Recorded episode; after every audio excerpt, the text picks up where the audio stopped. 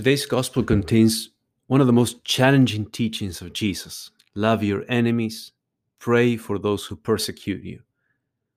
The foundation of this commandment is to be the way God is, because God loves us not only when we are following his path, but also when we stray away and even behave like his enemies.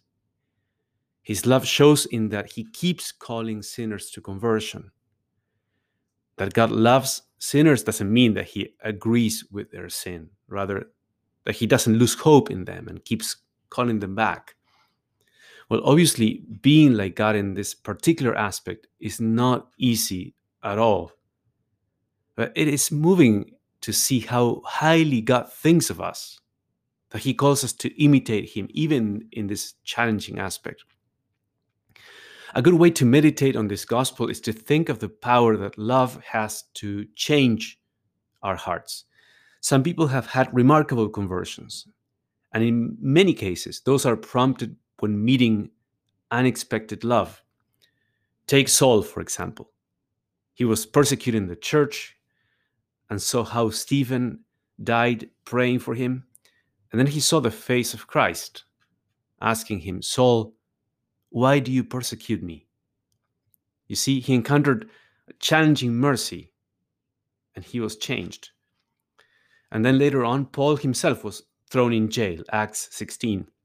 When the prison was opened by an earthquake, the jailer was about to commit suicide, thinking that everyone had escaped under his guard.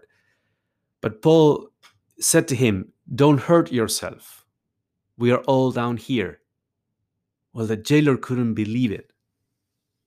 These men cared for his life when he had only treated them harshly.